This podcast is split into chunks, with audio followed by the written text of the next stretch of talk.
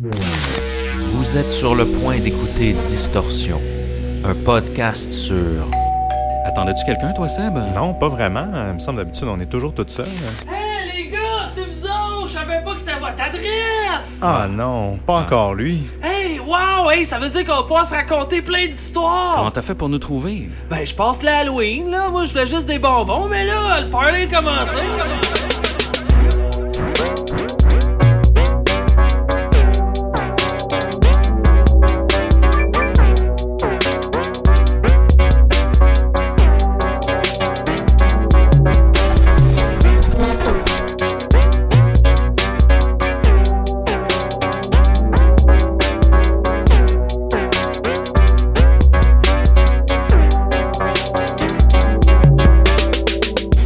Voici de retour au moment le plus attendu de l'année, l'Halloween. La fête idéale pour se rassembler et se raconter des histoires sordides. Ce soir encore, nous vous présentons trois histoires exclusives qui vous tiendront éveillés pendant plusieurs jours. Préparez votre couteau, votre hache et vos sacs de plastique. Voici le spécial Halloween de Distorsion. Et d'Ars Morienzi. Sébastien Lévesque, comment ça va aujourd'hui? Ça va bien et toi, Émile Gauthier? Ça va très bien parce que pour une deuxième année d'affilée, on a un invité de marque pour célébrer l'Halloween avec nous, Simon Predge du podcast Ars Moriendi. Comment ça va, Simon? Ça va numéro un. Bon Halloween! Oui, à toi aussi, Simon. On sait que t'es un, un fan fini de l'Halloween, de Noël aussi, mais là, Noël, on n'en parlera pas tout de Ah, suite. puis là, la te- fête des rois aussi. Oui. Et, euh, et ben c'est ça, on a on t'a on t'a sorti là, de captivité là ce soir pour, euh, euh, pour pour que tu te joignes à nous encore une fois. Comment tu célèbres ton, ton Halloween là cette année Ben d'ab- d'abord en me mettant de la 25, hein, vous savez que moi je sors pas souvent de ma caverne, Non. donc quand je sors le soleil me brûle la peau un peu. Non non mais euh, moi Halloween Même à la fin octobre. Ouais, voilà. Mais moi, Halloween, c'est tellement, tellement d'événements. Avec les oubliettes, on fait la couverture du FNC en début de festival. Mhm. Après ça, c'est le festival Spasme. Il y a les parties d'Halloween. Il y a les invitations dans mille et un Mhm. podcasts. J'ai fait le spécial Halloween de- d'Ars Moriendi, celui des mystérieux étonnants devant le public. Le vote aujourd'hui. Hier, c'était le party d'Halloween de Spasme. Il y a quelque chose à tous les jours. C'est pas facile. J'ai hâte de m'habiller en mou et de regarder des films d'horreur. Parce que là toi Simon euh, Ars Moriendi est en pause actuellement, mais tu fais quand même des des, des bonus là. Oui, ben, euh, je fais toujours des petites histoires, des petits bonus pour le Patreon, pour ceux que- qui, qui me donnent un petit coup de pouce avec le financement. Euh, on vient de sortir l'épisode d'Halloween, un petit épisode hors série, mais qui fait quand même partie en- en- dans ma tête de la deuxième saison. Là. Et euh, j'ai quand même pas arrêté. Ça fait des mois que je suis dans les recherches, puis que je me documente, puis euh, je pense qu'il me reste encore 7-8 livres à lire là, pour pouvoir entamer ma prochaine saison. Je sais pas comment je vais y arriver, mais bon, il va euh, petit pas. Mais ouais, on prépare déjà la suite. Faut que tu Yes, arrêtes sir. de faire la fête. Mais là, toutes ces sorties-là, dans le fond, tu as une dérogation de l'asile pour pouvoir y aller à chaque fois et de Ouais. revenir. euh, Ouais, ouais, ben euh, moi j'ai les hypnotisés pour qu'ils Ah, puissent me laisser c'est partir, mais à, à un moment donné les effets lâchent, hein, fait qu'il faut que je revienne avant que ça décroche. Ouais, effectivement. Et ce soir, on a une bière spéciale pour cette fête Oui. d'Halloween, Seb. Oui, c'est la polyphilia de la microbrasserie Mons Regius qui vient de la Montérégie. Oui. C'est une microbrasserie honnêtement que je ne connaissais pas. Euh, c'est vraiment une bière d'octobre qui est parfaite pour célébrer l'Halloween. Une bière rouge euh, rustique euh, qui a été affinée pendant 15 mois. Euh, donc, ça lui donne, on le sent qu'elle qu'elle est un peu vieillie. Oui. Elle a un pourcentage de 8% d'alcool. Elle est, elle est vraiment bonne. là. Elle est rafraîchissante. Elle a des notes de fruits à l'intérieur. Et c'est pas une IPA, là. donc elle, elle se boit un peu toute seule. euh, Et comme Simon disait un peu euh, tout à l'heure en la buvant, elle peut être traite parce que euh, on goûte pratiquement pas l'alcool. Mais Puis elle est très alcoolisée. oui, exact. Mais elle Ben est oui. vraiment bonne. un vrai délice. Pour vrai, moi Vraiment. je suis euh, très difficile avec les microbrasseries, je suis plus un gars de vin, puis celle-là c'est vraiment un coup de cœur. Euh, merci d'ailleurs pour la suggestion, c'est euh, délicieux. Oui. Je vais en racheter en tout cas. Absolument. Cette bière-là nous est offerte par Samuel, qui nous l'a offert via la tournée de bière au distorsionpodcast.com. Donc, si vous voulez encourager le show, vous vous rendez là-dessus. Il y a l'onglet tournée de bière et vous pouvez nous, nous faire un don qui va servir à remplir le fridge de Distorsion. Et cette bière-là nous vient du Biérologue, qui est la meilleure boutique de bière au monde, à mon avis. Oui, Moi et oui, Seb, oui. on est là huit jours sur sept. Minimum. C'est euh, une boutique de bière à Montréal située près du marché Maisonneuve, dans Hochelaga Maisonneuve, sur Ontario. Grande sélection de bières, de vins québécois même, de produits du terroir. C'est un endroit euh, fantastique. Donc, merci, merci aux biérologues de nous aider aussi à remplir le fridge. Et euh, on a un shout-out aussi, Seb. Oui, on a un shout-out sur Apple Podcast qui nous vient de Petite Fleur Jaune. Elle nous dit « Excellent, super découverte, la narration est captivante, les sujets sont intéressants et très bien documentés. On ne s'ennuie jamais et on est vraiment impatient du prochain podcast. Bravo et merci. » Mais merci à toi, Petite Fleur Jaune, pour Oui. le review. Euh, aussi, ouais, euh, ouais. Moi aussi, j'ai des fans là, qui disent que c'est bon mon show. C'est juste que j'en ai pas amené avec moi. Là, mais je suis sûr qu'ils diraient que c'est super bon. On n'en doute pas. non. Et petit suivi euh, cocasse ici, euh, tu te rappelles, Seb, on avait donné un shout-out à notre seul et unique auditeur du Burkina Mhm. Faso. Eh bien, il nous a écrit, donc il s'est Wow. reconnu, il a reconnu le shout-out, et puis il nous renvoie le shout-out d'ailleurs. Oui. Et puis, euh, ça se trouve que c'est un Français qui est géologue et qui travaille dans cette région-là, donc on, on espère à toi, cher auditeur, que tu vas en convaincre d'autres et qu'un jour, on, qui sait, peut-être qu'on va faire un meet-up de distorsion et d'Ars Moriendi au Burkina Faso. Tout est possible. Même concept ce soir, les gars, que l'an dernier. Donc, on a trois histoires exclusives qui, euh, vous savez, à l'Halloween, on peut se permettre quelques petits écarts. On peut parler un peu plus de paranormal, de fantômes, de choses comme ça. Et puis, euh, on, on connaît pas les histoires des autres. Donc, euh, je connais pas l'histoire de Simon, je connais pas l'histoire de Seb et vice versa. Et puis, on va alterner, on va se raconter cette belle, ces belles histoires-là, comme si on était autour d'un feu de camp. Oui. Hey, vu que c'est Halloween, je me demandais, vous les gars, croyez-vous aux fantômes? Hmm, c'est une bonne question, ça, euh, Simon. Euh, c'est clair que, bon, vu que c'est l'Halloween, on, euh, on a un peu eu un prétexte de parler de fantômes. Oui. De mon côté, on dirait que j'y crois. On dirait que j'ai, il y a une, quelque chose au fond de moi qui croit à ce genre de d'énergie-là, un peu là, qui pourrait euh, provoquer des, des visions de fantômes. Mais j'ai pas de d'expérience dans la vraie vie, malheureusement. J'aimerais bien te, ra- te raconter le, le fantôme de mon grand-père que j'ai vu euh, à quelque part dans le grenier, euh, dans, dans, la, dans, dans la maison à l'époque. Mais euh, mais non, en fait, j'ai pas de moi d'expérience personnelle avec des fantômes. Donc euh, c'est dur à dire, mais euh, je sais pas vous les gars, euh, qu'est-ce que est-ce que vous en avez déjà vécu des expériences comme ça? Ben moi, honnêtement, j'ai toujours cru aux fantômes, mais, mais, mais j'ai eu une anecdote. J'ai une anecdote Oh! qui, qui est particulière. Puis ce qui la rend encore plus particulière, c'est que d'autres membres de ma famille qui ont vu cette entité-là, je vous explique. Ah euh, encore une fois, dans ma maison familiale à Beauport. Euh, dans la région de Québec, à un moment donné, ma, ma, ma chambre elle était dans le sous-sol, puis j'avais autour de 15 ans, environ 15-16 ans. Puis je me souviens, pendant plusieurs nuits, quand je me réveillais la nuit, je voyais dans le coin de ma chambre, je voyais vraiment une personne, une, une vieille madame avec des cheveux bouclés gris, des lunettes, avec une, une robe de l'époque. là. OK. Puis c'était vraiment étrange. Là. Puis elle me fixait, elle me fixait, elle me fixait tout le temps. T'es sûr que c'était pas un poster de Mrs. Doubtfire? Non, non, effectivement. Mais elle avait presque le même genre. ah euh, ouais, pas vrai en plus. Puis, j'a- j'a- ça me faisait vraiment peur. Puis à un moment donné, j'en avais parlé à ma, à ma grand-mère, puis elle m'avait dit, ah, tu peux lui dire qu'elle te fait peur. Puis ça reste comme ça. Puis à un moment donné, j'ai- à un moment donné, je l'ai revu, puis je lui avais dit, puis je l'avais jamais revu l'entité ou quoi que ce soit. Ok. Puis il y a plusieurs années, dernièrement, dans un souper de famille, j'en ai parlé à ma sœur et à ma mère. Puis ma sœur qui a repris ma chambre où ce que moi je dormais quand j'étais jeune, où ce que je l'avais vu, l'a vu elle aussi. Wow. Et ma mère, Oh. et ma mère aussi l'a vu, puis elle l'a décrit de la même manière que moi je l'ai décrit, ma sœur aussi, sans qu'on se soit, s'est jamais consulté avant. Moi, c'est ça qui m'a fait capoter, parce qu'au début, là, je me disais, ah, ça doit être mon imagination. Mais finalement, étant donné que les témoignages sont similaires, et même ma mère, elle, elle croit, moi je pensais que c'était mon arrière-grand-mère, elle, elle pense que c'est une de ses vieilles tantes, selon ce qu'elle a, ce qu'elle a observé. OK. Mais bon, il n'y a pas eu de, de réapparition, on n'a pas eu de, de, choses qui sont tombées, ou elle ne nous a pas envoyé de signes, quoi que ce soit. Mais il y a trois personnes dans ma, famille, au-dessus de cette maison-là, qui l'ont vu. Mais autre chose, où ce, que la maison, elle, est, euh, elle a été construite, ça a l'air qu'il y avait un ancien cimetière indien à l'époque. Fait que c'est peut-être, moi je trouvais pas qu'elle avait l'air d'une Amérindienne, mais ça pourrait être une entité euh, du cimetière euh, qui est là. Donc, euh, C'est souvent ça les causes, on dirait. hein. Le cimetière Ouais. indien revient souvent Oui, dans la, mythologie Oui. euh, Comme de fantômes. Hein? Oui. c'est la même chose.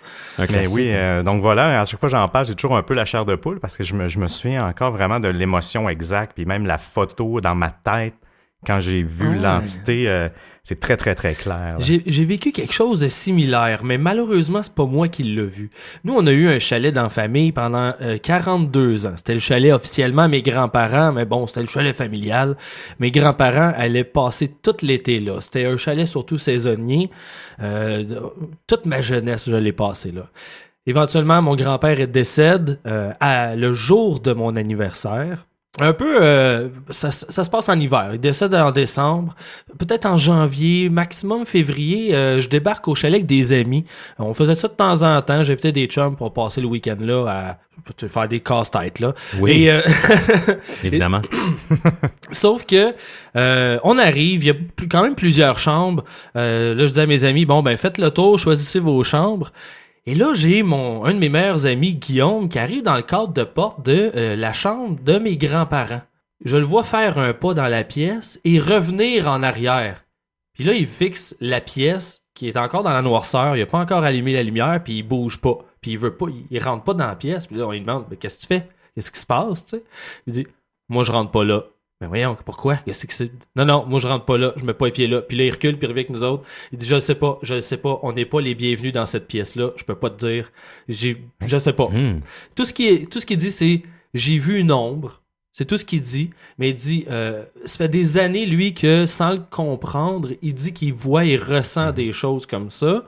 Donc, il a terrifié tout le monde dans la maison. Personne n'a voulu aller non seulement coucher dans cette chambre-là, mais dans aucune autre chambre de la maison parce que c'est un chalet Ah ouais. sombre. Ça a fait peur à tout le monde. Ils ont, tout le monde a dormi dans, Dans le sur salon. le plancher dans le salon. C'était ridicule.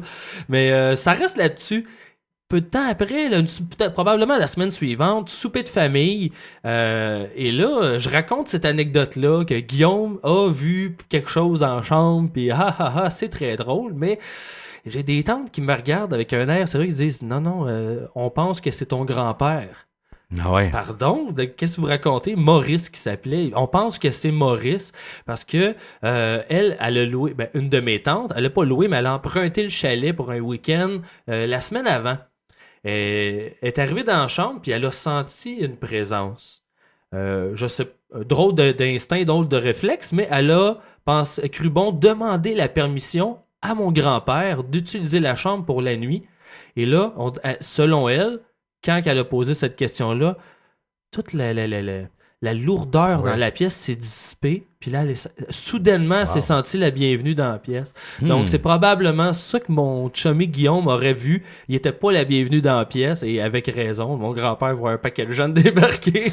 il aurait pas. Ah ouais. Dans son Mais, chalet. ouais. Mais c'est le plus proche d'une histoire de fantôme que moi j'ai vécu, si on veut. OK, quand même. Hmm, J'aurais aimé ça en vivre, justement, pour pouvoir euh, raconter Mhm. ça un jour à mes enfants. euh, Oui, leur, ben leur oui. faire peur un peu, mais mais il est jamais trop tard. hein, on sait Non, jamais. sait ben non, on on sait sait jamais, jamais. euh. Toutefois, si on écoute la science, je sais pas si vous avez vu ça passer euh, dans la dernière année. Euh, il y a un chercheur du nom de Brian Cox, physicien britannique, un membre de la Société royale, c'est un, professeur à l'université de Manchester. Lui, il dit que si les fantômes existaient, le grand collisionneur de Hadron en aurait trouvé un. Je suis sûr que vous avez vu ça passer euh, il y a pas longtemps. En fait, c'est euh, le plus grand collisionneur de l'accélérateur, pardon, de Oui. particules qui a été mis en fonction en 2008. C'est situé dans la région frontalière entre la France puis la Suisse. OK. Euh, c'est le plus puissant accélérateur de particules construit à ce jour. C'est immense. Il y a un tunnel circulaire qui a une circonférence de 26 km et euh, dans, le sol, c'est creusé à plus de 175 mètres sous terre. C'est gigantesque. Mais là, euh, Brian Cox, euh, il dit que si les fantômes existent, donc ils seraient, frais- faits seulement d'énergie, parce que bon, par définition, ils peuvent pas être faits de matière. Mais s'ils sont faits d'énergie, ils se dissiperaient en un rien de temps parce que la, seule, la seconde loi de la thermodynamique affirme que l'énergie est toujours perdue lorsqu'elle est chauffée. Donc, euh, la seule manière pour un esprit composé d'énergie de subsister serait de se régénérer constamment ou de recevoir un flux continuel de sa propre énergie. Mais il n'existe rien dans le modèle standard de la physique qui, qui expliquerait ça. C'est- techniquement, c'est impossible selon nos connaissances. Puis il n'y a rien euh, qui a été vu dans l'accélérateur de particules non plus pour le prouver. Donc, est-ce que ça démentit à 100% Ouais. la croyance des fantômes? Bien sûr que non, mais c'est une approche intéressante. Hmm. Oui, quand même. euh, C'est bien de mettre du data un peu sur, euh, sur ça parce que on n'a pas de vraie réponse. Ben non, ça- sais, selon moi, les, les, les recherches se poursuivent, mais tu vois, côté thermodynamique, je pense qu'on a une réponse, on ne trouve rien. Mais c'est peut-être là qu'on va en trouver une réponse un Ouais, jour. On voilà. ne sait jamais. Voilà. Les gars, est-ce qu'on est prêt là, à se lancer dans nos trois histoires Ah, d'Halloween? Oh, qu'on est excité. Oh oui, hein. On y va, on est, on a tiré au sort et puis finalement, ben c'est le même ordre que l'an dernier Oui. euh, qu'on va utiliser. Donc euh, bon, c'est pas, c'est pas très original. Donc Seb va commencer, Simon en sandwich entre nous deux et finalement, je vais finir avec mon histoire à la toute fin. On C'est aime mieux ça d'avoir- avoir Simon à sandwich. Ah, moi j'aime ça être en sandwich. Mais en tout cas, comme tu termines, t'es mieux d'avoir l'histoire la, la plus traumatisante des trois. Ben j'espère, hein. la pression. Let's go mon Seb. Oui, monsieur. yes sir, madame.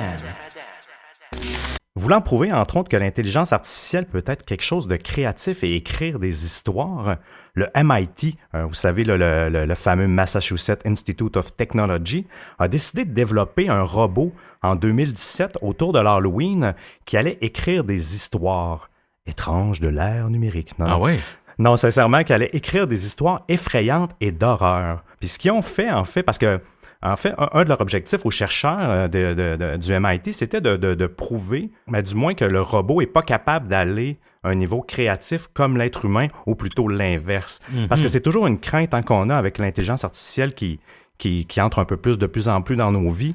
Mais souvent, on se défend toujours en disant Ah, ben, l'humain, euh, il y a une conscience, l'humain, il y a une intelligence, il y a une Oui. créativité qui ne peut pas se reproduire par la machine. Le robot, le, le- le nom du robot qu'ils ont nommé s'appelle Shelley, en fait, pour, pour construire un peu l'histoire, qui est basée sur l'auteur d'horreur Mary Shelley, là, que peut-être que vous connaissez. là. Frankenstein. Oui, exactement, qui est, qui est extrêmement populaire. Eux, ce qu'ils ont fait au début pour lui donner un, un fond d'intelligence là, pour, euh, pour son deep learning, comme on dit, là, son apprentissage profond, ils lui ont fait lire et interpréter 140 000 histoires sur le subreddit euh, de No Sleep. Ah sur Reddit. C'est Ah vraiment ouais. cool. Là. Ils l'ont fait vraiment tout absorber, ces histoires-là, ces 140 000 histoires-là, pour les classifier et lui donner une, une base de connaissances d'horreur. Je pensais qu'il serait allé avec des romans célèbres ou quelque chose comme ça, mais non, on dirait que sur Reddit, c'est intéressant. Oui, ben, Ah euh, oui. oui, puis c'est plus facile, on s'entend, là, vu que des robots, euh, vu que c'est sur Reddit pour eux, pour aller euh, pomper les, les Ouais, histoires ouais, et tout ça, j'imagine qu'il y avait un- aussi un enjeu de, de facilité à ça. Puis c'est, vrai que c'est des histoires créées par les humains. C'est pas des, euh, ben, je veux dire, c'est pas des auteurs spécifiques, les gens sur No Sleep, là, qui écrivent. C'est un peu Monsieur, Madame, tout le monde. Ouais, tout à fait. Qui écrivent des histoires, donc dans un langage, euh, peut-être une narration un petit peu plus euh, naturelle. Donc. Ça, c'est bien beau, là, elle a absorbé ces, ces 40 000 histoires. Ils ont utilisé, ils ont créé un compte Twitter qui s'appelle Shelly euh, underscore AI. Et en fait, les gens, euh, eux, euh, ils pouvaient commencer à écrire un petit bout d'histoire, puis tu taguais la personne, puis tu disais Your turn, tu mettais le hashtag Your turn. Puis là, à ce moment-là, Shelly, elle répondait. Il y avait des règles, là. Ouais. Elle répondait, puis elle créait un bout d'histoire Ah ouais. effrayante. Elle aussi, elle mettait U-turn, puis souvent, les internautes continuaient Ah, à faire ça, puis ça construisais une histoire. Je, vous en, je vais vous en lire une tantôt. C'est, c'est fascinant comment que le, le, le moteur venait à créer des histoires quand même effrayantes, à bien comprendre le contexte. C'est c'est logique, c'est éloquent Oui, tout le ah temps. ça ben, de ce que j'ai vu, oui, ils ont créé une centaine d'histoires. Le projet a été, euh, ce bout-là du projet a été arrêté euh, après quelques mois, mais ils ont créé, c'est ça, des centaines d'histoires qui sont reliées à ça, sont sur le site. On va vous mettre les, les liens de ça, puis c'est quand même assez, euh, assez peurant. Ah, Parce qu'on cool. sait que les, les robots ont, euh, ont commencé à faire de la peinture. On a vu des robots même faire un album de, de death metal ou faire un album de, de musique électronique. Donc, euh, j'ai hâte de voir qu'est-ce que ça donne au niveau de, des histoires. Oui, de la syntaxe. Puis même, en fait, ils se sont basés sur un autre projet du MIT qu'ils ont fait en 2016 pour l'Halloween, que lui utilisait un, un réseau de neurones pour générer des images effrayantes. Et, euh, et justement, sur, euh, sur le site, on peut le, on peut le voir sur euh, nightmare.mit.edu. Puis vous pouvez voter. Euh, il vous présente des images, par exemple, euh, effrayantes, puis vous pouvez dire si vous les trouvez épeurantes ou non. Et ça, ça aide au moteur Oui, de l'intelligence à faire mieux, à à faire mieux, ben exactement. Puis c'est vraiment, il y a des images vraiment creepy. Là. Puis il y en a d'autres, c'est tu, tu- tu le vois que c'est pas épeurant. Ils sont en train de même faire le test avec des maisons hantées ou des environnements hantés et à savoir si c'est euh, si c'est cohérent ou non. Mais pour les euh, pour les histoires de Shelley, vous pouvez aller sur stories.shelley.ai. Bref, je vous lis un petit, euh, un petit une histoire en tant que telle euh, qu'elle a fait. Je vais la traduire, euh, bien sûr, en, en français. L'histoire, en fait, ça a été commencé par Shelley. C'est elle qui a généré le premier début de l'histoire. Ça s'appelle Roommate, en fait, chambreur. euh, Colocataire. colocataire, ouais. Je suis revenu à ma maison en train de crier et pleurer de peur. La porte était verrouillée et je sentais qu'il y avait quelque chose d'étrange à l'intérieur. J'ai vu ma, ma colocataire se tenir là, elle me faisait dos, et j'ai vu qu'elle avait un couteau euh, planté dans, son, dans sa poitrine. Ça, c'est la portion, ça, c'est la portion que le, que Shelley a créée elle-même. là. Le début. là. Le début. Ça part bien. Mais il y a un internaute qui a, qui a continué l'histoire, là, il dit J'ai vu, et en, par la suite, j'ai vu un message sur le mur qui était écrit Tit for that, mais c'est l'expression un peu euh, win-win ou gagnant-gagnant là, qui veut dire ça. Je savais, je savais que j'étais pas à la bonne place, je savais que j'étais à la mauvaise place au mauvais moment. Je me suis dépêché d'aller obtenir mes, clés de voiture. J'ai entendu mon téléphone sonner qui m'a distrait. Je me suis enfargé dans un autre corps mort. Ils ont tué mon chat aussi. Mon téléphone continuait de sonner, mon cœur euh, débattait. Finalement, j'ai trouvé mes clés remplies de sang. Ça, c'est un internaute. Et par la suite, euh, Shelley répond J'ai répondu à mon téléphone et j'ai essayé d'être le plus calme possible. C'est comme ça que l'histoire se termine. C'est toutes des petites histoires qu'elle a construites un peu à- dans le style à la No Sleep, des Oui, courtes oui. histoires, mais c'est quand même fascinant que je trouve même sa réponse à la fin qu'elle donne. J'ai répondu au téléphone comme si de rien n'était.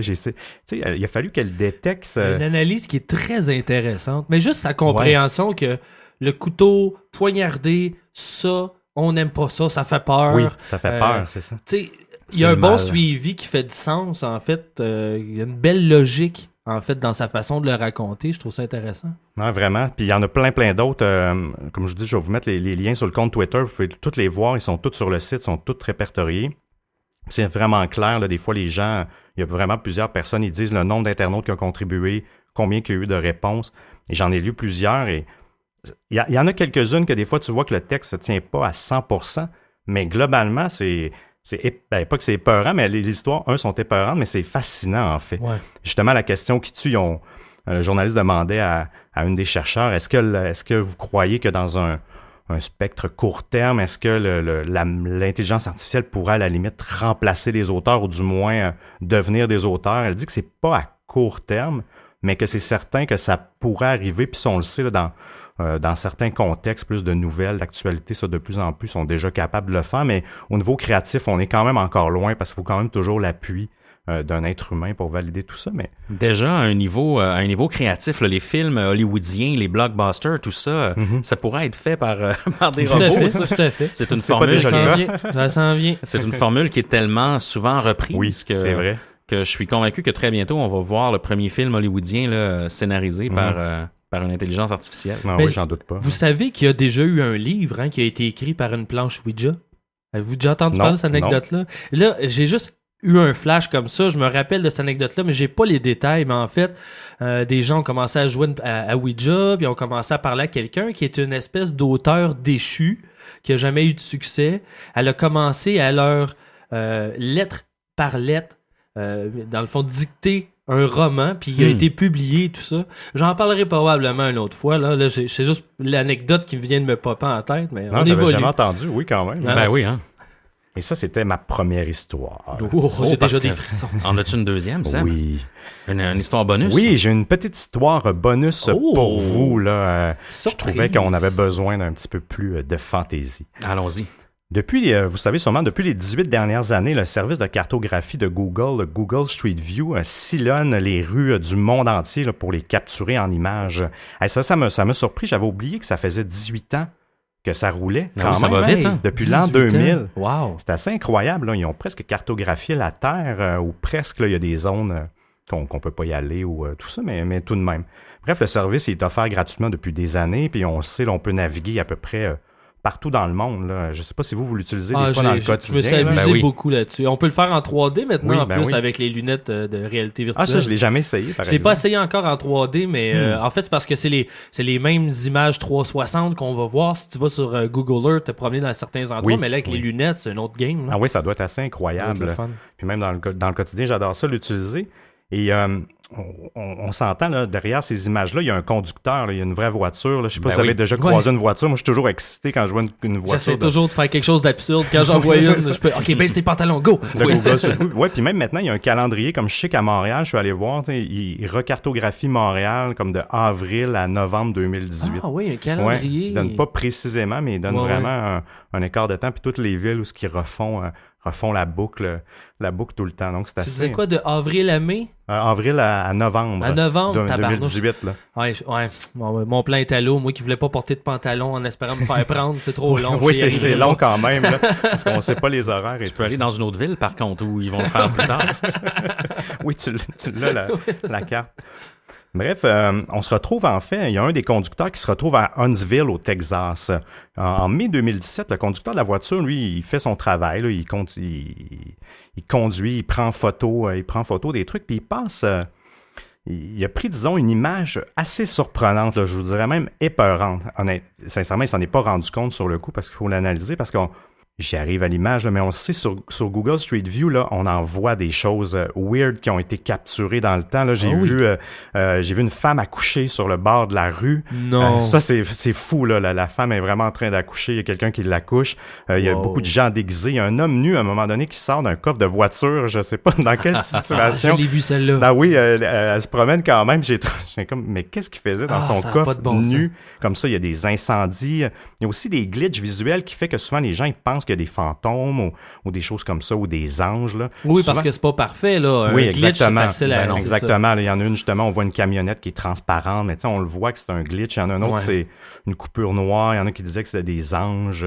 Euh, mais finalement, c'est plus un glitch. Mais là, f- puis, puis Google, il modifie pas les photos. Non, hein. non, non. Euh, la seule altération qu'ils font, c'est pour l'anonymat. En fait, ils vont brouiller votre visage ou les plaques d'immatriculation. Et j'ai même vu des maisons qui étaient brouillées. Je pense qu'on peut demander de faire Oui. brouiller sa maison. Il y a Ils sont- Martin Matt qui l'a fait. Ah, pour vrai? Vous Mais ça- saviez ça? Non, Martin je Matt, il s'est trouvé dans son driveway, je pense qu'il avait son auto, quelque chose comme ça. Puis euh, il, a, il a fait une demande qu'il soit censuré. Puis à cette heure, sa maison est censurée parce que sinon Ah tout ouais. le monde pouvait tomber dessus Ben, par hasard ça, en train de laver son auto puis il aimait pas ça. Ben, je peux comprendre dans des contextes comme ça où que tu es une, de notoriété de, de, de Ouais, faire retirer ça. Et la photo dont je vais vous parler, vous allez voir, ça bouscule un peu plus nos croyances, là, parce que techniquement, comme je vous dis, ça peut pas être modifié. Le, le conducteur, il est passé devant la rue du cimetière Martha Chapelle, au Texas. Puis il a capturé des, des photos du cimetière. Jusque-là, tout va bien. Mais à un moment donné, quand on se rapproche, euh, quand on zoome un peu plus, on voit derrière un arbre, et je vous la montre, hein, messieurs, on voit derrière un arbre un visage, un visage d'enfant qui se tourne la tête puis qui regarde. Et la Hmm. photo, elle est grise. Tu sais, juste le visage de l'enfant, il est gris. Puis il a l'air d'un enfant de l'ancien temps. C'est vraiment weird, là. Et ça fout vraiment la chienne, là. Ça fait vraiment peur. Puis juste derrière lui, il y a... On va poster la photo Oui, euh, on va vous la euh, mettre. le groupe oui. de discussion. Puis je vais même vous mettre le lien Google Maps parce qu'il est encore là. là. Euh, le, le lien le Google Maps récent, c'est autre chose, mais maintenant c'est le cimetière, mais on la voit plus. Mais la version 2017, elle est encore là dans les archives et on la voit très très bien là. Et c'est, ça fout la chaîne. Et même derrière un peu, il y a, il y a une autre silhouette, silhouette pardon, et on a l'impression que c'est une genre de faucheuse. C'est vraiment Oh. étrange, une grosse robe noire. euh, Mais celui-là, on, on le distingue moins bien. Tu sais, ça pourrait être, il y en a qui disaient c'est peut-être une feuille qu'on voit de loin, mais le visage de, euh, de l'enfant, parce que ça a l'air d'une petite fille, mais je suis pas certain, il est très très clair, il est défini, il regarde le photographe comme si c'était fait prendre. Ah ouais. Et c'est vraiment gris. À savoir, Wow. beaucoup de personnes pensent que c'est un vrai fantôme parce que c'est vrai que c'est une des premières fois. euh, parce qu'il y en a, il y en a plusieurs sur Google Street View là, si euh, tu fais des recherches qui pensent avoir vu des fantômes, mais souvent je trouve que c'est pas clair comme ça, c'est des reflets dans, dans les fenêtres ou c'est vrai qu'on peut avoir un doute, mais là d'avoir la clarté complète de ça, il y a beaucoup de, de scepticisme. Par contre, c'est à savoir, est-ce que Google joue avec les... Je me suis posé la question, est-ce que Google joue avec les gens? Est-ce que c'est un Easter egg qui aurait intégré? Ouais, c'est possible ça Euh, aussi. Hey, c'est vrai que ce serait le genre à Google de cacher des choses, mais en même temps, ça contrevient à leur- au Ben, concept qui modifie rien. Donc, Exactement. ils peuvent pas dire on modifie rien puis cacher des affaires en plus. Ils vont être quand même plus du genre à s'assumer puis nous inviter à trouver les choses cachées. Donc, il y aurait un mystère là si effectivement c'est Google qui aurait caché ça là. Il me semble pas le Non. genre de choses qu'ils font normalement. Puis je pense pas, ça date d'un an. Jamais Mhm. ils ont fait de sortie publique à propos de ça. Mhm. Euh, Ouais, ils n'auraient fait une. À savoir, est-ce que c'est un vrai enfant de, de l'époque actuelle, mais que finalement, parce que l'arbre où ce qui est à côté, il est un peu grisâtre aussi. Est-ce que le, il y a un glitch de photo, mais tout le reste est en couleur. C'est, je, vous- je vous dis, vous allez voir, moi j'ai eu les frissons, euh, puis j'arrête pas de la regarder la photo, ça, c'est, Ah ouais, assez, euh, vraiment fascinant. Je vais, je, je vais vous la montrer à l'instant, messieurs. J'aimerais ça avoir votre opinion. euh. Oh shit, ok. Ah ouais, il ben, il y a vraiment, euh, il y a vraiment quelque chose. Hein. Ah non, c'est bien trop bien défini. On là. voit vraiment un visage sortir de, de derrière l'arbre. C'est sûr que tu sais, c'est très facile à photoshopper, là, mais à quel point c'est. Mais c'est là, là c'est une capture d'écran, mais quand on clique sur le, le vrai lien Google Maps, là, C'est ben, ça qui apparaît. C'est la Il vraie photo, puis on navigue comme dans Google Maps en 360. Donc, il n'y a pas de. C'est pour ça que, ce que je suis vraiment. Je suis mitigé, parce qu'il n'y a pas de Photoshop. Mais en même en tout cas, temps, du moins. c'est vrai que la couleur très grisâtre du, du visage, c'est suspect, mais ça, si c'était pas de la couleur, ça se pourrait que ce soit une vraie petite fille. Ouais. C'est peut-être juste une petite Oui. fille qui était là puis qu'elle se cachait ou je sais pas. Mais ça se peut que ce soit une illusion de l'effet de lumière qui la rende grisâtre. Parce que là, on a l'impression que la couleur de son visage est la même que la couleur de ses cheveux qui semblent châtain clair, mais en ce moment, ils sont gris. Là, il n'y a pas de couleur. Non, ouais, Comme ouais. tout est coloré autour, c'est vrai que ça fait très mystérieux. Oui, parce que, je veux dire, les entités, les fantômes, c'est un peu notre imaginaire qui fait qu'on les voit en noir et blanc. Tu sais, c'est un peu pour Mhm. le représenter Ils sont dans un les peu, films. euh, ou- oui, semi-transparents Ouais. parfois. Mais là, c'est, on dirait que c'est la réalité qui a été reproduite. Donc, moi, c'est, c'est, ça m'a, ça m'a vraiment fait peur. euh. Je lancerais peut-être la question pour lancer l'enquête aux auditeurs, justement. Ben oui. Il semble y avoir sous son menton peut-être un espèce de col, mais si on regarde l'angle, c'est un, c'est une drôle de position pour un col de chandail. Donc, c'est quelqu'un qui a une idée de ce que ça peut être, parce qu'il me semble que l'angle de l'épaule est trop proche. Ça, ça fait. Mais tu sais, des fois, ça- Google Street View, ça, ça distorsionne. Oui. Parfois, on dirait ça, le- hein? Oui. la- ça, fait un collage un peu de plein de photos. exactement donc ça, ça, ouais. C'est difficile à dire. Parce que rapidement comme ça, moi je, je trouve que l'hypothèse du, du Easter egg de, de Google d'avoir caché ça là, euh, c'est ce qui, étant donné que la tête justement est bizarrement découpée, puis on voit un peu le col, comme tu dis Simon, euh, ça- on dirait que ça a été photoshopé là, là Ouais. tu sais. Mais effectivement, euh, ça, fait peur. Oui, oui, ça fait peur. Puis ils n'ont jamais fait de sortie publique à ce propos-là. Donc pour, pour moi, c'est assez, c'est assez peurant. J'ai eu un autre cas d'un, d'un homme qui voulait aller voir la maison de sa grand-mère sur Google Street View, euh, sa grand-mère qui est morte. Puis il a publié une image, euh, une image d'une photo vraiment épeurante dans la maison de la voisine de sa grand-mère. Je vous la montre, mais elle, je la crois moins parce que je trouve qu'elle a l'air d'un vrai monstre.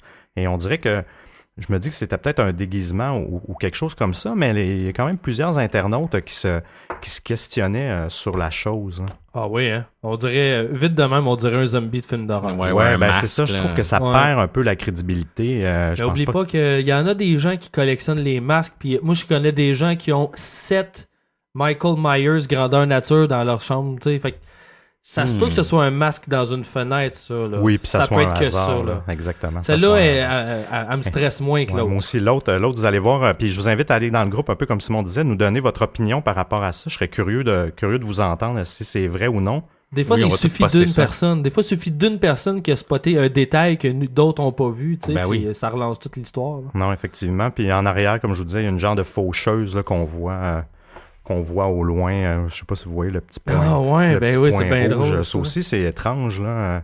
Ouais, Ouais, c'est vrai qu'on dirait que c'est ouais. que c'est loin, c'est difficile de se faire une idée, ça peut être beaucoup de choses, mais c'est vrai que vite de même, on dirait euh, un personnage en espèce de Oui. soutane avec un capuchon. Ouais, on dirait pas quelqu'un qui se recueille sur une tombe près de là. là. On dirait vraiment quelqu'un Ouais. qui est out of nowhere. Qui, Puis il est vraiment bien défini aussi. Oui, c'est Mhm. c'est ça qui est. Mais Mhm. dans les théories, c'est ça. C'est souvent, c'est peut-être une tache ou, euh, ou une feuille euh, qui, qui est embrouillée. C'est mon histoire, c'est mes histoires, euh, mes histoires épeurantes euh, pour, euh, Ben, merci pour ce bien, Seb. spécial. Alors, as-tu une couverte, euh, Émile? J'ai des frissons. Ah oui, on va te réchauffer.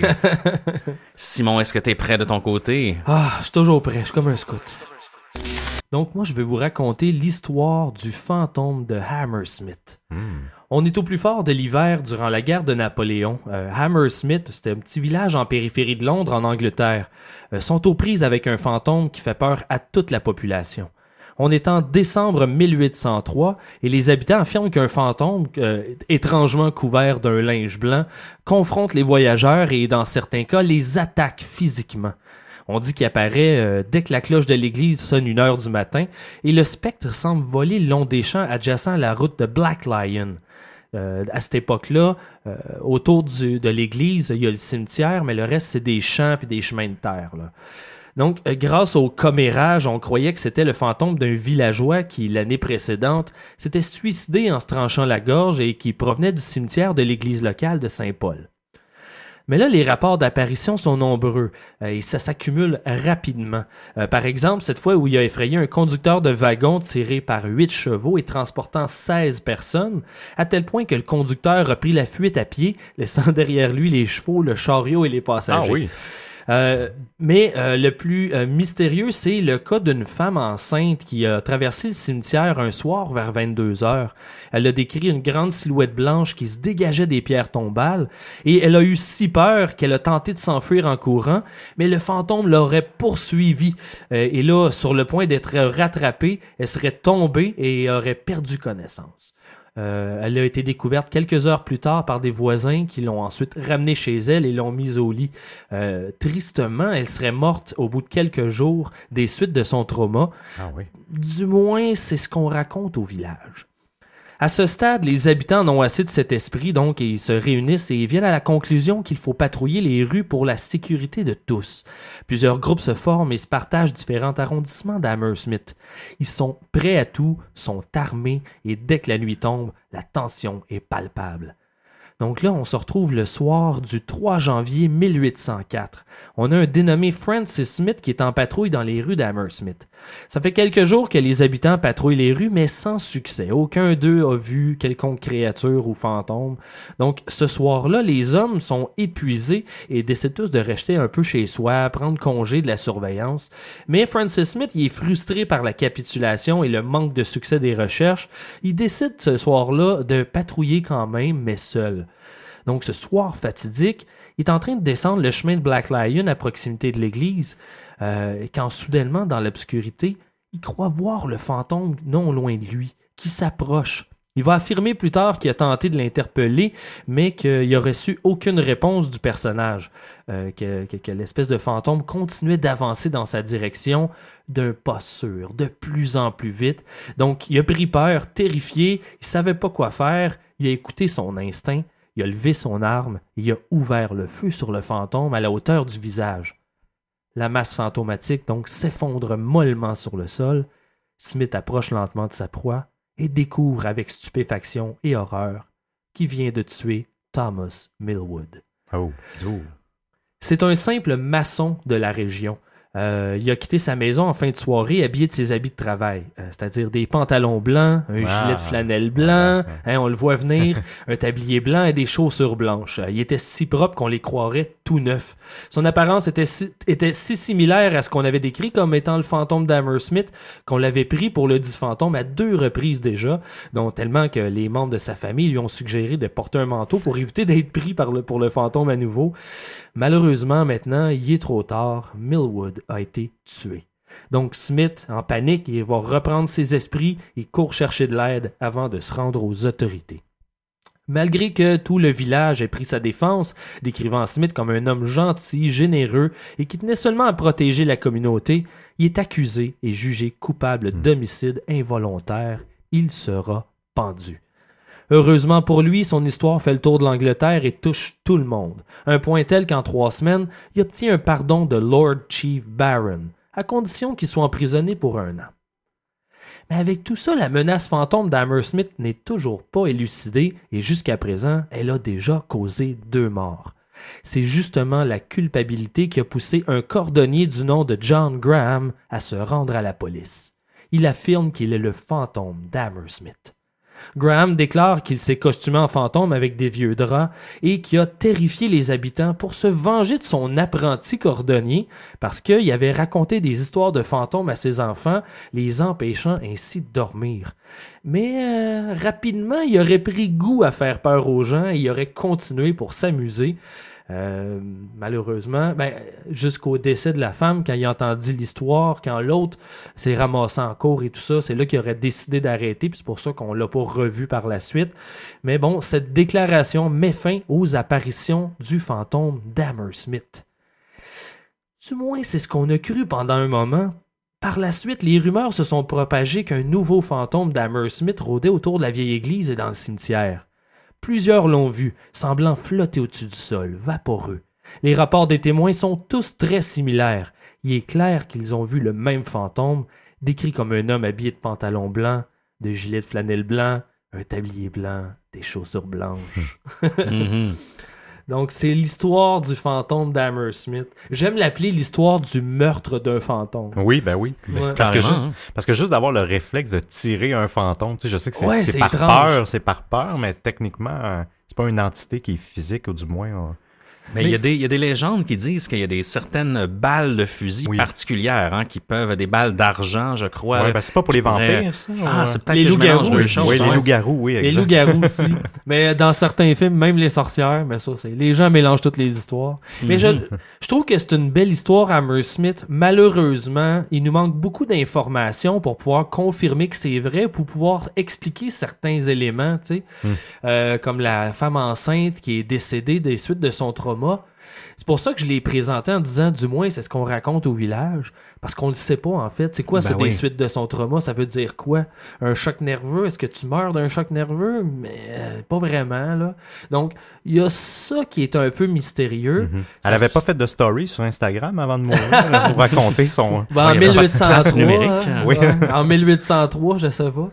Mais euh, il y a ça que je trouve mystérieux. Euh, on a, on sait pas non plus ce qui est arrivé avec le cordonnier.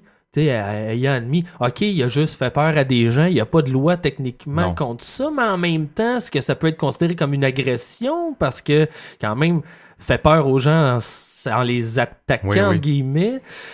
C'est Ouais, mystérieux. Donc, on sait pas ce qui est arrivé à John Graham, s'il a été accusé de quoi que ce soit, mais probablement que non, sinon on l'aurait dans l'histoire. Mais Ouais. Donc, c'est une belle histoire que j'aime beaucoup, mais elle est truffée de petits trous comme ça qui, euh, qui ajoutent au mystère. On sait pas si c'est vrai, si c'est pas vrai? C'est une histoire qui a grossi avec les années. tu sais. Ouais, c'est c'est- souvent le genre d'histoire qui va même prendre de l'ampleur, puis qui va circuler encore plus, Ouais. justement dû au fait qu'il y a plein de, il y a plein un peu de, de petites failles, il y a plein de choses Mhm. qu'on peut pas expliquer en fait. Mais voilà, voilà. Que, à, la, à la base, c'est une crainte communautaire qui a donné une tragédie. Quelqu'un en est mort. Deux personnes en seraient mortes. Mais est-ce que c'est ça? C'est une histoire un peu, une lubie, une rumeur qui a évolué. Puis c'est Mhm. juste cette anecdote-là qui a survécu les années. Peut-être qu'en fait, l'histoire est, est moins attrayante en réalité. Oui, sûrement, ouais. Mm. C'est sûrement le cas, mais bon, euh, raconter comme ça, moi, je la trouve euh, fascinante comme histoire. Oui, Hum, quand même. complètement. hein. Mais il y a une loi, ça me fait penser, tu dis qu'on n'a pas le droit de se déguiser puis faire peur aux gens, mais il y a, il y a quelques années, il y avait une mode que les clowns, euh, je sais pas si vous vous rappelez, les Oui, gens se les déguisaient en clowns, clowns. ouais. Puis moi, j'adorais voir les, les, les pranks de clowns.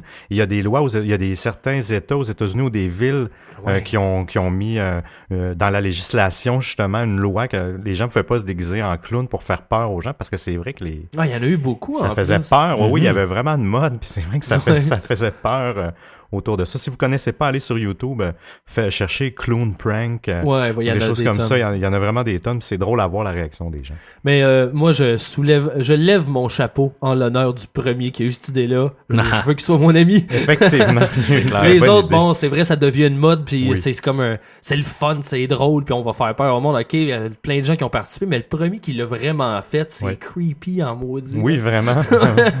c'est vraiment reproduire une scène de film d'horreur. Ah, exact, exact. près, Ben merci beaucoup Simon pour cette histoire. De rien, de rien.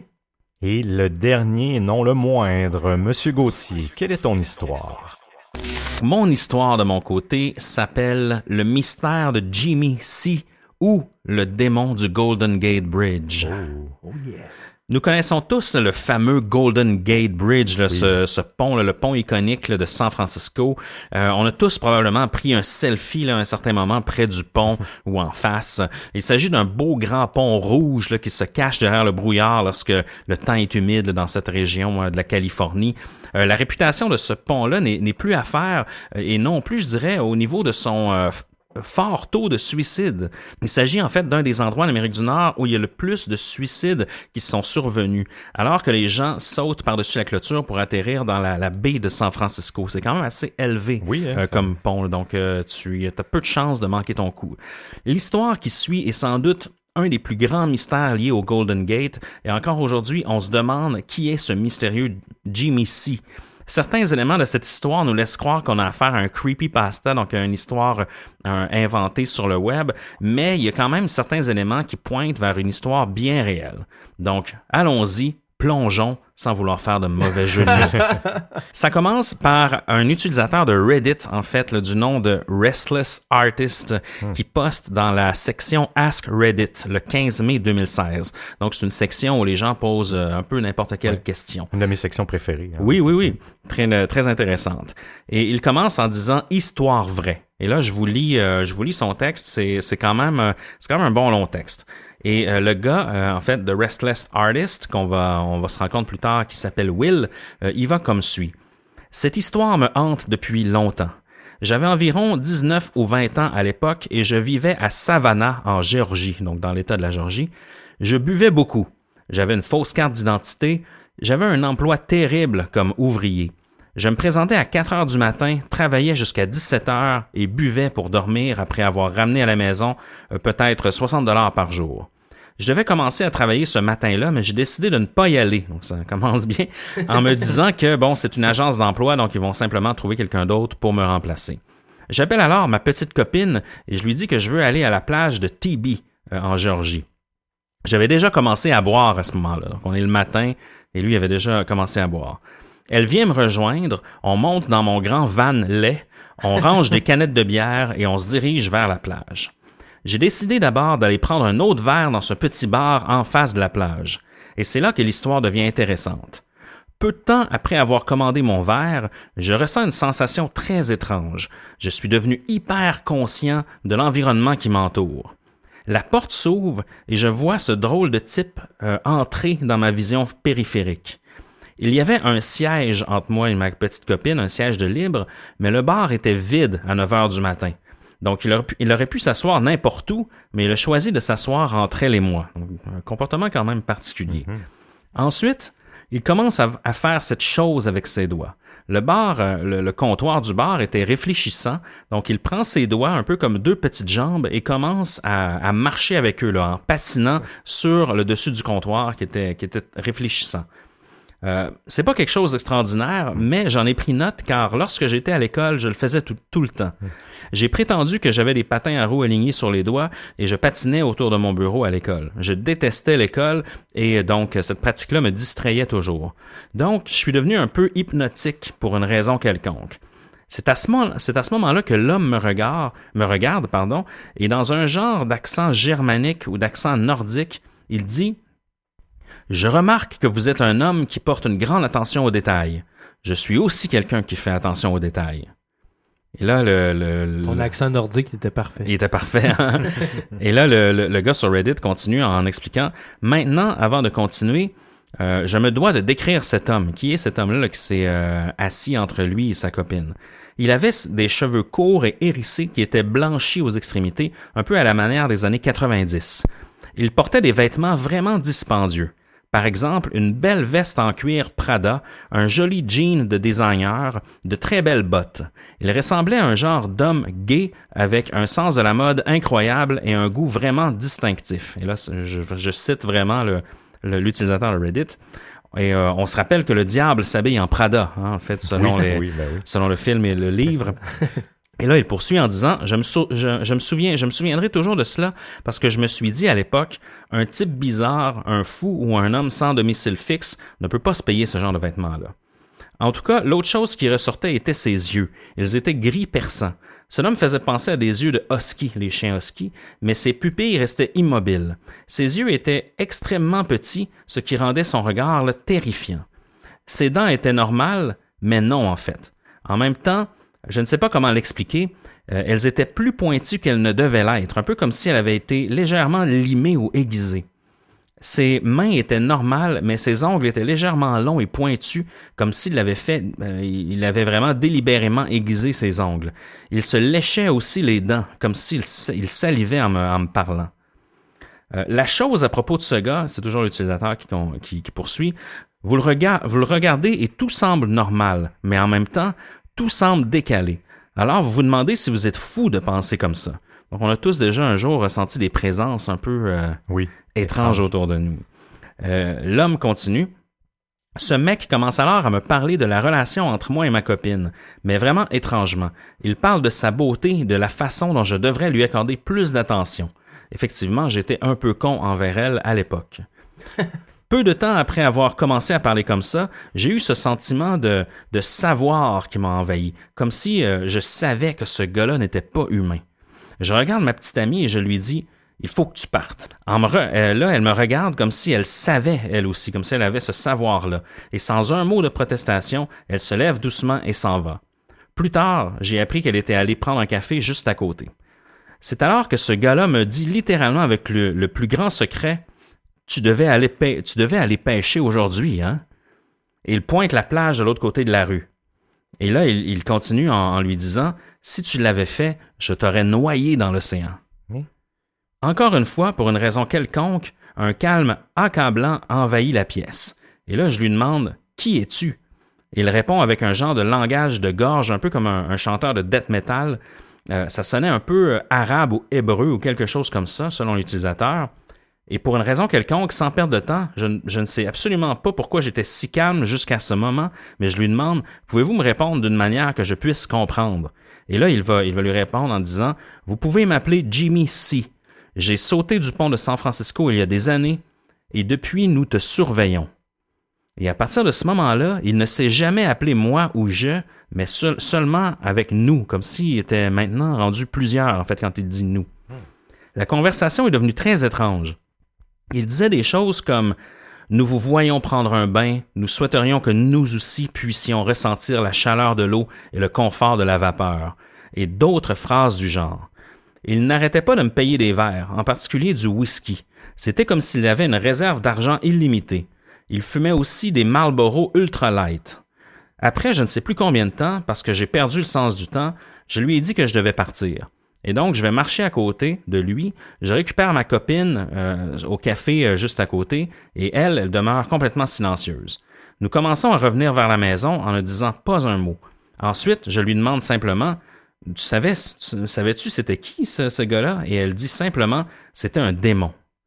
Donc, cette fille qui avait des parents scientifiques euh, était vraiment analytique, était complètement non religieuse, et c'était la première chose, c'était la première fois en fait qu'elle passait ce genre de remarques. Donc, quand même assez étrange. Maintenant, je n'avais pas parlé de cette partie auparavant parce que pour moi, c'est l'aspect le plus important de l'histoire. Alors, je vais, le dire tout de suite parce que ce qui s'est passé après m'a foutu la trouille pendant des années. La dernière chose que ce gars, Jimmy C, m'a dit avant de partir est la suivante. Regarde ma voiture. Là, je regarde de l'extérieur et je vois un un genre de nouveau Beetle de Volkswagen de couleur blanche. Que dit la plaque d'immatriculation? Il demande. Et là, je regarde la plaque et il dit littéralement fierce, donc euh, puissant d'une certaine façon. Il me regarde dans les yeux et il dit La prochaine fois que tu me verras, je conduirai une Mercedes noire et sur la plaque d'immatriculation sera inscrite Utopie. Hmm. Stupide, hein? Donc cette nuit-là, j'étais calme, je ne sais pas pourquoi. Je me sentais comme euh, ce gars dans le film Office Space après la mort de son hypnothérapeute qui était resté étrangement zen. Mais ma petite amie a commencé à avoir des cauchemars terribles euh, en voyant constamment la tête de ce gars qui la, qui la regardait dans ses rêves.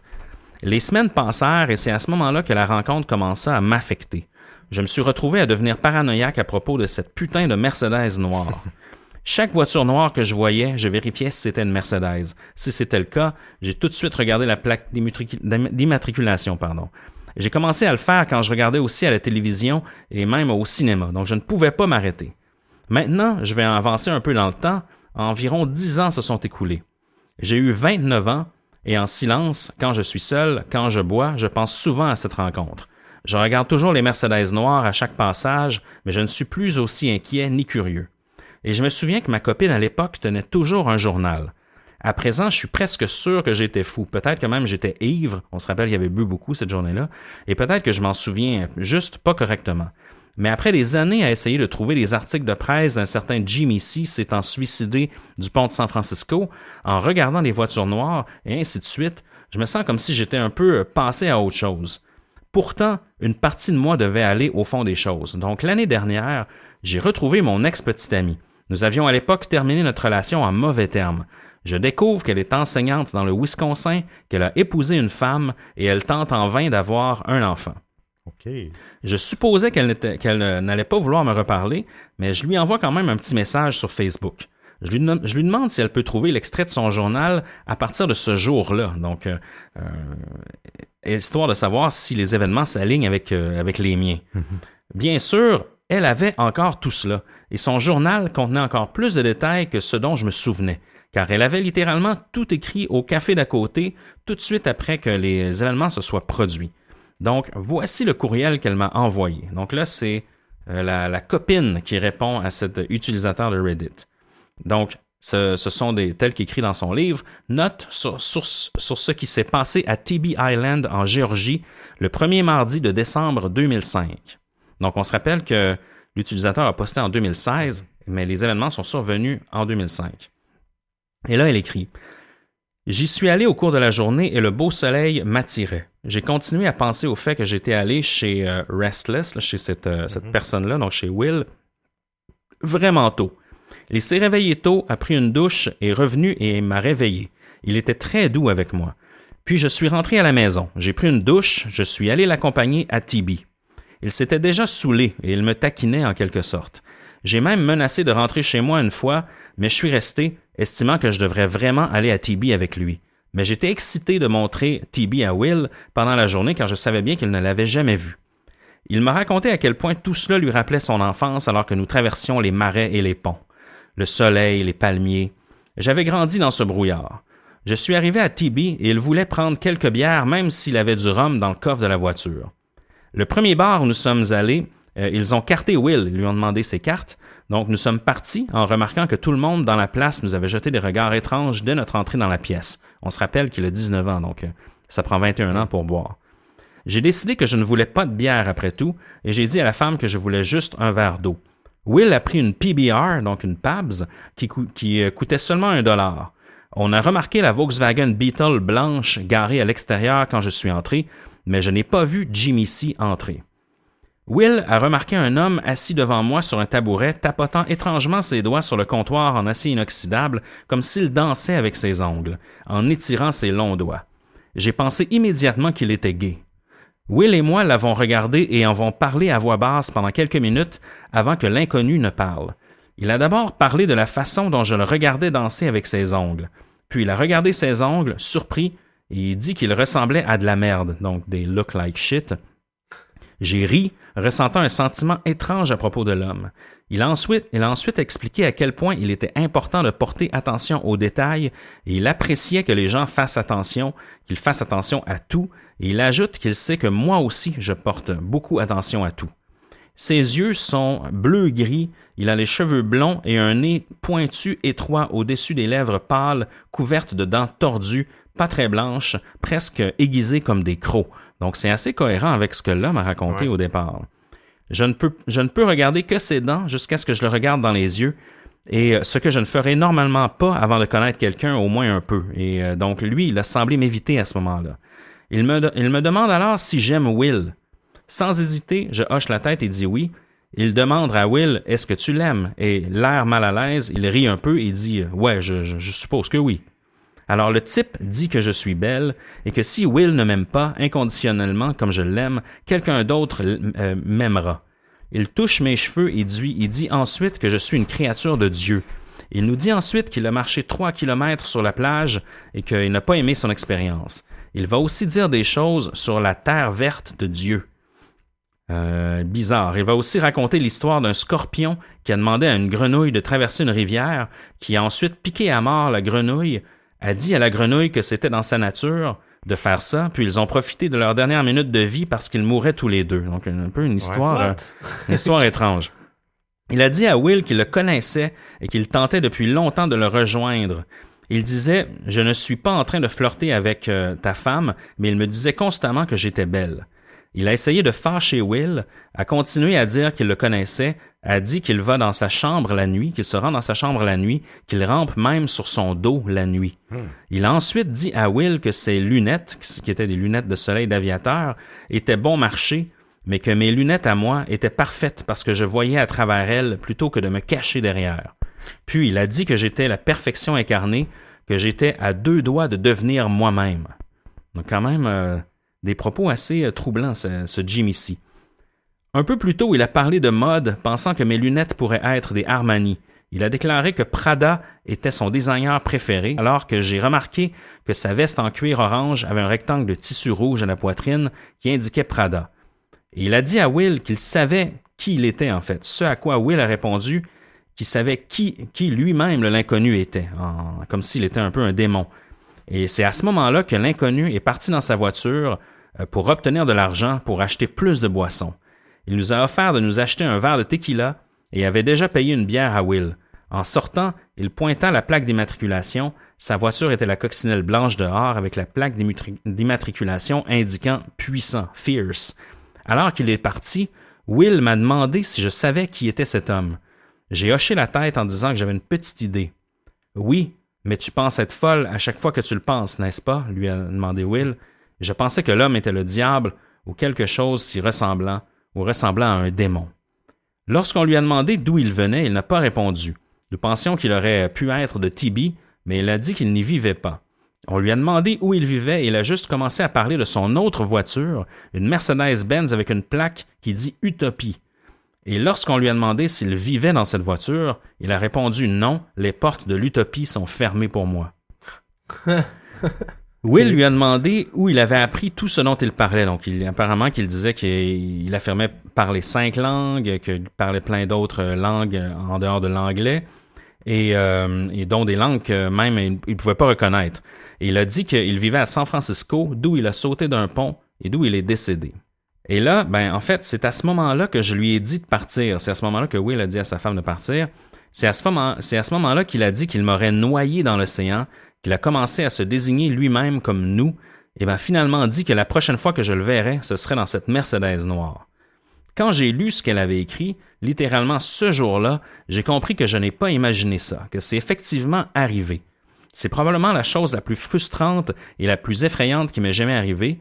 Je veux bien croire qu'il s'agit d'un fou, mais à moins de le voir, de le sentir et de l'entendre parler de tous les petits détails euh, de ce que j'étais censé faire ce jour-là, alors que moi seul le savais, euh, bien, vous ne pouvez pas comprendre l'effet que ça m'a fait. Cela fait dix ans et mon seul réconfort est que mon ex-petit ami était là pour corroborer les faits. Cet échange entre nous, où je l'ai contacté, euh, nous, a permis de se retrouver en bons termes après une décennie où, nous étions quittés dans de mauvais termes. Cela semble avoir dérangé autant que moi, et encore à ce jour, même si je vis à 16 000 kilomètres en Asie du Sud-Est, je ne peux m'empêcher de chercher cette voiture. Je ne peux pas m'empêcher de penser constamment au visage tordu de Jimmy C. Je me demande s'il rampe encore sur mon dos, comme il disait, et si la peur que je ressens la nuit, souvent au moment où je dois justement boire pour réussir à dormir ou trouver euh, une fille pour la nuit afin que je ne sente pas seul, eh bien lui ou eux me regardent sans cesse. Et c'est ainsi que ce, ce commentaire-là, du moins cette publication-là, se, se, termine de cet utilisateur de Reddit du nom de Restless Artist qui raconte cette histoire-là. Et cette histoire-là, en fait, a fait vraiment une grande, une grande vague sur, euh, sur Reddit et sur euh, les médias sociaux. Euh, ce qui est étrange, c'est que tous les, toutes les publications à propos de cette histoire-là sur Reddit ont été supprimées, ah. euh, même les commentaires. Ah Par contre, cet utilisateur-là, c'est un vrai utilisateur. Parfois, il y a des gens comme ça qui racontent des drôles d'histoires, mais qui se créent un compte juste pour une journée. Mm-hmm. Mais c'est pas le cas de, de Restless Artist. Donc, il est resté quand même très actif, ce qui porte à, à croire que qu'il n'a pas raconté ça pour avoir de l'attention mm-hmm. seulement une seule fois. Là. Et euh, ben en fait, la seule façon de retrouver des indices, ou du moins cette publication-là, euh, au fil de Reddit, c'est en parcourant d'autres sujets où d'autres utilisateurs ont repris la publication. Ça a été quand même euh, difficile à retrouver tout ça. Ben oui. Et en fait, ce qui est étrange aussi, c'est que l'utilisateur Restless Artist a été banni de la section Ask Reddit. Mais tu sais, tu ne vas pas bannir quelqu'un pour pour ça. C'est pas comme s'il avait trollé d'autres utilisateurs par la suite. Là. Euh, même si euh, sa publication était complètement légitime et respectueuse. Entre-temps, les internautes ont commencé à faire des recherches sur, euh, sur tous ces faits-là, en fait, puis surtout sur les différentes voitures mentionnées dans l'histoire. Puis il se trouve qu'il y a effectivement une voiture enregistrée en Californie avec une plaque d'immatriculation avec le nom Utopie, et il se trouve que cette voiture est effectivement une Mercedes-Benz noire oh. remisée à quelques minutes du Golden Gate Bridge. Et on se rappelle qu'ils se sont vus quand même en Géorgie, mais que l'histoire du gars semble corroborer. Hmm. Et j'ai vraiment vu les, euh, les captures d'écran du registre du bureau des véhicules de hmm. Californie où on voit vraiment la voiture. Ok. euh, on voit pas une photo, mais on voit que c'est c'est une Mercedes avec Ouais. un, un extrait de la couleur et la- le nom de la plaque et tout ça. Donc, euh, Wow. ça concorde. C'est quand, c'est quand même assez étrange. On peut pas savoir si ça appartient à un certain Jimmy Non, C, non. par contre. Et euh, en fait, selon le bureau des véhicules, la voiture a été longtemps rémisée et environ dix ans plus tard, comme décrit dans l'histoire, elle est revenue sur la route avec de nouveaux pneus. Donc, euh, cette voiture-là, dix ans plus tard, comme le dit l'homme, aurait été euh, remise sur la route et nous ne savons pas à ce jour si Will est toujours en vie, en fait. Wow. Cette histoire était une présentation du gouvernement canadien qui vous dit faites attention avec les drogues. Et conduisez prudemment. Hey, hein, c'est Ah euh, ouais, c'est fou, fascinant euh. ça. Puis j'étais quand même surpris de voir que sur euh, souvent une question, une histoire comme ça qui se retrouve sur Reddit, les, les doutes euh, font surface assez rapidement. Ben oui, mais cette histoire-là, malgré le caractère un peu paranormal Mm-hmm. et maléfique, euh, elle semble quand même faire l'unanimité. C'est-à-dire que la plupart des gens croient qu'il y a vraiment un, élément de réel derrière ça. là. Ben, moi, je trouve que ça nous rapproche des histoires, puis ils sont nombreuses, là, de, de, de l'histoire de, de, comment on appelle ça, euh, ange- d'ange gardien. Oui. Quelqu'un qui Euh, vient, Oui, c'est vrai. tu sais, qui apparaît une fois, qui te dit, je suis ton ange gardien, euh, mange pas cette pomme-là pourrite, puis il réapparaît plus jamais. Fait que, ouais, on dirait que ça rentre dans ce domaine-là, mais là, il y a, il y a un message peut-être plus sombre que juste, je vais t'aider à faire tes devoirs, là. Ouais. Ouais, c'est mystérieux ça. À quel point on peut la croire? Ça, c'est difficile. Là, on, Mhm. on a l'élément de la voiture qui nous, qui nous laisse un doute. Si on y croyait pas, là, t'as as vu toi-même les dossiers, les documents de voiture avec le, qui confirment que cette voiture-là existe. C'est pas euh, pourquoi ce- cet homme-là, Will, saurait qu'il y a cette voiture-là puis qu'il l'utilise? Je trouve que c'est un peu tiré par les cheveux Mhm. de- d'utiliser euh, cette voiture-là pour. Oui, oui, c'est une preuve que mon histoire est vraie, cette voiture-là est documentée. Ce sera un peu tiré par les cheveux, je pense. J'ai pas l'impression de le type de personnage qui semble ressortir de l'histoire de qui est Will. Je sais pas, c'est peut-être un préjugé, mais ça semble pas être le genre de gars assez vif d'esprit pour aller chercher des indices vraiment creux comme ça qui vont nous faire douter.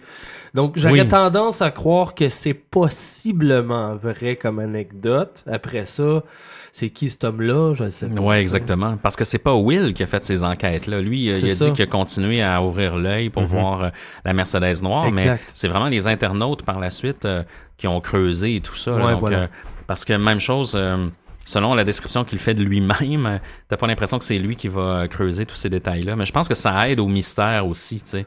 Le fait que tu, le fait que le- la personne elle-même amène pas tant que ça de de faits, tu sais, Ouais. corroborants euh, à tout ça. J'aurais aimé aussi peut-être que son ex-copine ait un rôle plus actif, Mm. peut-être qu'elle participe au subreddit pour nous donner, euh, parce qu'encore une fois, il aurait pu inventer cette fameuse réponse-là que sa copine lui Ouais, a envoyée. Donc, je sais pas qu'est-ce que t'en penses, toi, Sam. Ouais, écoute, euh, je suis, je suis flabbergasté. Je suis toujours un peu. euh, tu sais, est-ce que c'est quelqu'un qui a construit tout ça, euh, une voiture qui est retrouvée dix ans plus tard? Parce que tu sais, n'importe qui peut plaquer une voiture avec un nom. C'est c'est c'est- Ouais. ces hasards-là que je je sais pas trop. Puis on on sait pas trop de quoi qui est mort euh, non plus. Ben je veux dire, il s'est suicidé, mais on n'a pas l'historique de Jimmy, euh, Non, son passé, euh, de où ce qu'il on n'a même pas son nom on de en sait très peu. Exact. Si on, je trouve que si on avait eu cet élément-là, ça, ça aurait donné un, on aurait pu creuser cette personne-là Ben oui. puis avoir plus de détails. Mais J'ai franchement envie de mettre euh, ma recherchiste sur le cas. Elle, elle, elle aurait accès au dossier du coroner américain Mhm. pour aller chercher ce nom-là. C'est sûr qu'il y a un document, si cette personne-là existe, c'est sûr qu'il y a un document quelque part. Ça me surprend, ben en même temps, moi je suis pas, je suis pas tant un suivi de Reddit, là. Fait que je suis pas un spécialiste, mais euh, on dirait que plusieurs personnes ont fait des recherches.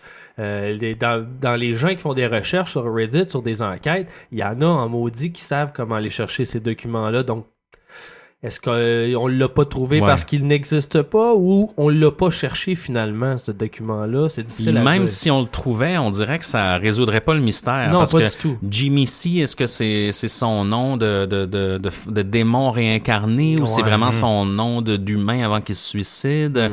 On aurait toujours une façon de s'en sortir, je pense. Puis de... C'est vrai. c'est, c'est ce bout-là euh, Ouais. que je trouve ça étrange, euh, qui me fait quasiment un peu euh, moins croire, tu sais, comment qu'une voiture peut être encore enregistrée? Je sais pas, c'est c'est Mhm. ce petit bout-là qui... euh, Ah, vu qu'elle est entreposée, tu veux Ouais. dire? Ah, c'est vrai qu'il y a ça, hein. euh, On sait pas combien de temps exactement elle a été entreposée. Non, tu non. Puis tu sais, je, je regardais un peu pendant qu'on discutait, puis il y a des gens qui ont calculé les kilométrages au, au registraire des, au- de- de- d'automobiles des États-Unis, les distances qu'elle a parcourues, parce que t'as ça quand une voiture change de propriétaire. C'est Il y vrai, a ben toujours oui. le kilométrage euh, à la- au moment où elle a été C'est un bon vendue. flash. Puis c'est ça, il y a des gens sur Reddit, euh, justement, par rapport à ça, qui, qui ont calculé ça. Il y a des incohérences. Enfin, c'est- c'est- Je suis mitigé, mais, j'aime- Ben mais, oui. mais j'adore les histoires comme ça. Euh, Même des fois, je suis, un, je, suis un, je suis un peu jaloux dans le sens que j'aimerais ça, à un moment donné, arriver dans un bar. puis quelqu'un comme ça m'arrive. Oui, avoir une rencontre oui, un peu mystique. Là. mystique, puis la personne disparaît, puis euh, avoir une suite de, de- de trucs comme ça. Mais bon, en même temps, euh, je pense que euh, vivre ça, ça doit être vraiment peurant. Donc, c'est Oui. un mélange de deux émotions. Mais c'était vraiment une super histoire, Emile. C'était c'est vraiment intriguant. C'est- c'est Ben, pas- merci. Merci, euh, Émile. Merci à vous, messieurs. Encore une fois, c'était euh, un épisode assez euh, assez intéressant au niveau des histoires euh, Oui. paranormales et On est histoires d'Halloween. encore. Oui, on, Ben oui. vraiment. On a touché à toutes sortes de registres. Ben Ça- oui, exactement. Donc, je vous remercie beaucoup de votre de votre temps. Merci de, de t'être joint à nous. Ben, euh, merci de l'invitation, les boys. Ben oui, Ars Moriendi, ça recommence quand? Ça recommence en janvier. Si tout va bien, puis ça va jamais bien. Il y a toujours quelque chose qui arrive en cours de route, mais si tout va bien, euh, je suis de retour le 2 janvier. Oh, Donc, oh. juste après le, le- le repos de votre party. Ouais, c'est Yes. ça. Sur un bon lendemain de brosse. On va surveiller ça. Sinon, euh, Distorsion, vous pouvez nous trouver un petit peu partout. Si vous voulez discuter de toutes les histoires qu'on a mentionnées, là, on va aller mettre les photos, euh, Seb, de tes euh. Ouais. fantômes de, Oui. de Google Maps euh, sur le groupe de discussion. Ben, c'est justement là que ça se passe. Vous pouvez le rejoindre sur Facebook. On accepte la plupart du temps un peu tout le monde si vous avez pas trop l'air louche. Exactement. Vous Et- pouvez aussi nous trouver sur euh, Instagram, Twitter et YouTube pour ceux qui préféraient écouter Oui. euh, nos épisodes de sur YouTube. Et, euh, et aussi, euh, n'oubliez pas notre boutique euh, de marchandises euh, euh, qui est en ligne. Donc, vous pouvez vous procurer de jolis gaminets euh, de la collection de Polybius. Il y a aussi des, voyons, des cases de téléphone, iPhone et Samsung Galaxy. Il y a aussi un sac de commission pour Oui. faire un peu l'épicerie des petites courses. Donc, je vous invite Oui. à y aller. C'est boutique.distorsionpodcast.com. Donc, c'est une autre manière d'encourager le show. Absolument. Et pour terminer, euh, Simon, aurais-tu un mot de la fin pour nous ce soir? On ignore toujours si les fantômes existent, mais on a tous des squelettes dans le placard.